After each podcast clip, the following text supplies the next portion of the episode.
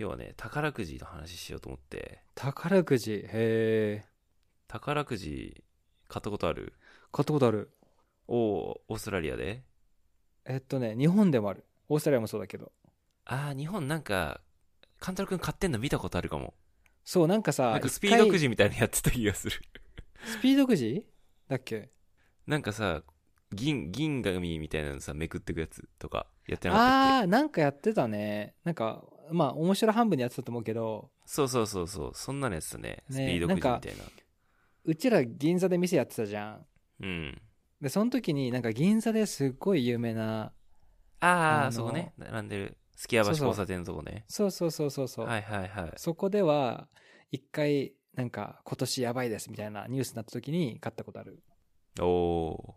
今年やばいですっていうのは何なんか運気が上がるみたいなこと当たりやすいみたあ違う違いう違なあの、多分、その、ジャンボが、めっちゃ高額だったああそういうことね年があると思うんだけど、ああなるほどね当たったことあるない。ないよね普通ね ない。なんか、その、ね、ね、ネタというか、うんこう、友達とかとさ、ああ分かる分かえなるん分かかる買った、買った方がいいよ。いや念のため買おうぜ、みたいな感じ。なあ、ノリで買いやわう。かるそうそうそうわか。るうん分かる分かるうん。普通当たんないもんねいや、当たんないでしょう。んなんかねすげえ面白い人がいてさうん。宝くじに14回当選した男がいんのよえそんなことあるそうしかもその人本当に運が良くて当たってるんじゃなくて宝くじの必勝法を知ってて当てに行って当選してるって人がいてえー、すごっさそう作戦があこんのの人ねうん。そうルーマニアの経済学者なんだけどへえ。ステファン・マンデルさんっていう人なんだけどうん。この人まあ今までの人生で14回もしかしたら最近もやってたりするかもしれないけどうんうんうん。まあなんか分かってる限りでは14回当選しててうん。まあ、一番一番の大金は1992年に2700万ドルで当時のレートで言うと、まあ、日本円だと34億円ぐらいすごっをゲットしたことがあって14巻のうち。そうまあその人、そうそうそうそれがだからまあ一番の高額当選だったんだけどうん。、やば。まあ、大当たりを狙って引き当ててるっていうだからその必勝法を今日なんか話そうかなと思ってえ公開してんのうんそうなんですよお願いします。うん そう。まあ、あ、そういうことかって思うかもしれないけど、えまあ、この人、宝くじ当選するにはどうすればいいかっていうのをすごいずっと考えて、でうん、経済学者なんで、え。うん。まあ、数学的にもいろいろ研究して、ナンバーピッキングアルゴリズムっていう、まあ、独自の手法を、まあ、作り出したらしいんだよね。なるほど。で、まあ、当時、なんか、結構生活に困窮してて、うん。でなんか奥さんと子供もいてみたいなで給料も安くてなんとかしてお金稼がないといけないっていうところからまあ宝くじをどうやったら当たるかっていうのを真剣に考えたらしいんです そこ考行くえたらしいんだけど普通うん。そうでまあ普通のいわゆる例えば日本にある年末ジャンボ宝くじみたいなうん。この番号が選べないようなものじゃなくてあのロト6とかロト7みたいな、うん。こうランダムの数字をなんかピックアップしてでそれをなんか当選する番号を予想するみたいなやつあるじゃない、うん、あるね。まあロトだね、うん、でそういう複数の、えー、と数字から、まあ、数個の数字を選び選んで当たったら1等の当選金が得られるみたいな宝くじはい。だとまあ彼はその当たりやすい数字をいくつか、まあ、過去の統計的にねうん。完全にランダムのはずなんだけどでもある程度、まあ、偏りがあったらしいんだよねうんうんでそれをある程度目星をつけてこの人何を考えたかっていうとそもそもあの全通り購入したら1等は確実に当たるよねっていうふうに考えたんだうん。ああ、まあね。当たり前だけどそうだね。そうでも普通そんなことしたらさ赤字になるじゃないうん、そうだね。彼はだからそのアルゴリズムである程度、えっと複数の数字があらかじめ多少予想できたら宝くじの買わなきゃいけない数を大幅に減らせるじゃないうん。でそこから来そうな数字を全通り買うみたいなことを最初にやったのああ。なるほどね。でそのそのこう理論を友人とかに説明してでそこから宝くじの購入資金を集めるのよたくさおん、おまあ、軍資金がないといけないからー。そうね。で、まあ、軍資金を集めて実際に宝くじを購入してで当時のレートで、6まあ、7000万ぐらいの当たりを引いたのよおお。でそれをだからし出資した友人たちに、まあ、当選金分配したりとかしてうん。でそっからさらにどうやったら、あのーもっと大金を得られるかっていうのを考えて本当に1等を当てるために宝くじをマジで全通り購入しようっていうふうに考えたのねえそれこそ普通にやったらもちろん赤字なんだけどそのさロトの場合さあのキャリーオーバーってあるじゃんえうん。だからその前の回その前の回みたいなのが全然誰も当選者がいなくて、うん。でそのお金がどんどんキャリーオーバーされていくみたいなうん。でそうするとある一定額つまるあの貯まると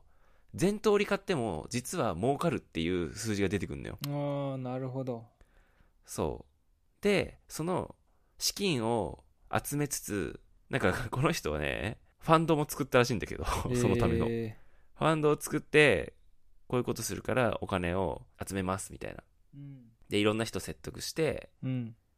でそのキャリーオーバーが何回か重なった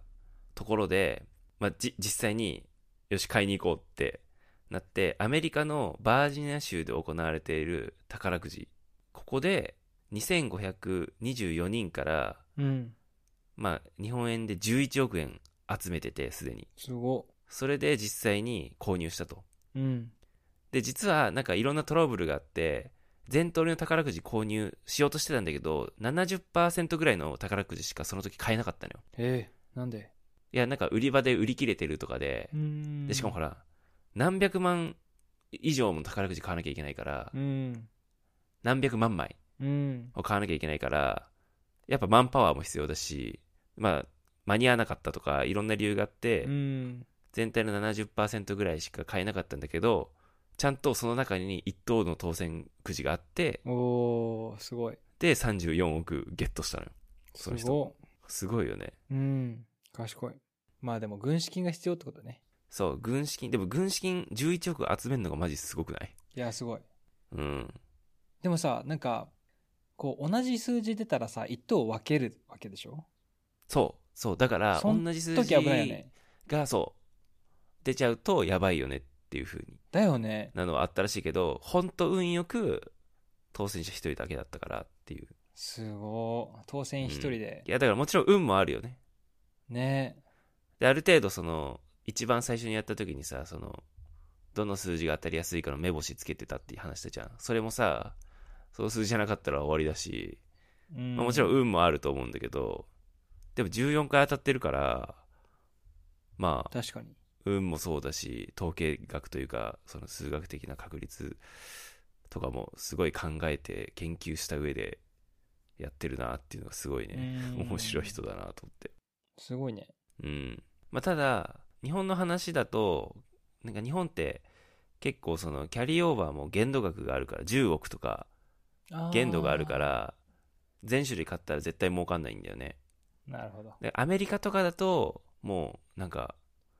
何十億何百億みたいなのがある時もあるらしいから、そういうとこ狙っていくっていうう,、んオーストラリアもキャリーオーバー結構、すごい時すごい。あー80億ともねか。あうあんすごいね、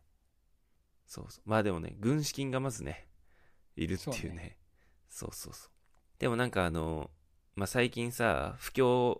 なわけじゃないまあ世界的に、日本は日本も特になんかそんなムード漂ってるけど、に。うん。宝くじの売上高日本のうん2022年の売り売上高って8324億円だったらしいんだよねおー、すごい。すごいよねで前年度から2.3%増えたっていうす風ごいに。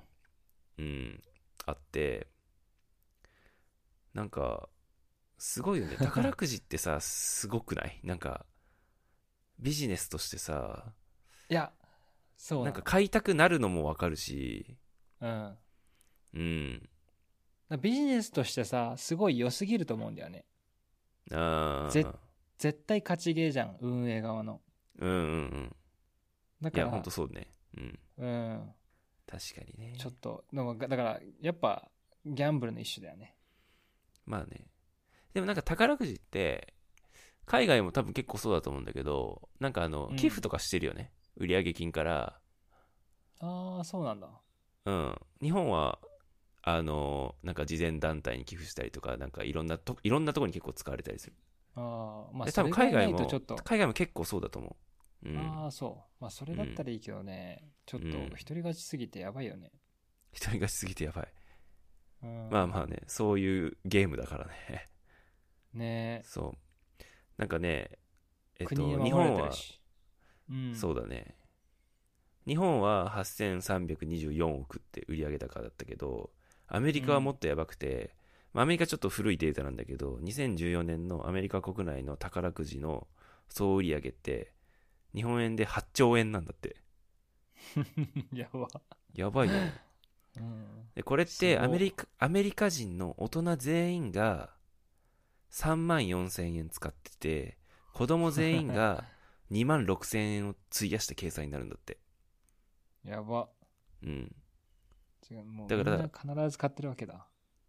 う何枚もん、みたいなレベルで買ってんじゃないだまあでも全員が全員買ってるわけじゃないと思うからだからその特定の個人がめっちゃ買ってたりとかもすると思うし好きな人はめっちゃお金使ってんだなっていう、そうねでこれってスポーツ観戦とか、まあ、本とうかんゲームとか映画とか音楽とか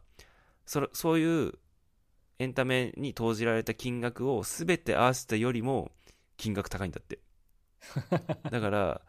宝くじのビジネスって超一大エンタエンタメ産業というう、んうんそうだね一大エンタメ産業というか、まあでもね分かんなくないなんかうん、絶対当たんないの分かってるけどなんかうんちょっとドキドキを買うとか、ちょっと夢を買うっていうのってちょっとずるいよね、 うん、ああいやそうらしいなんかなぜ宝くじを人は買ってしまうのかっていうね、まあ、研究もあって、えっ、と、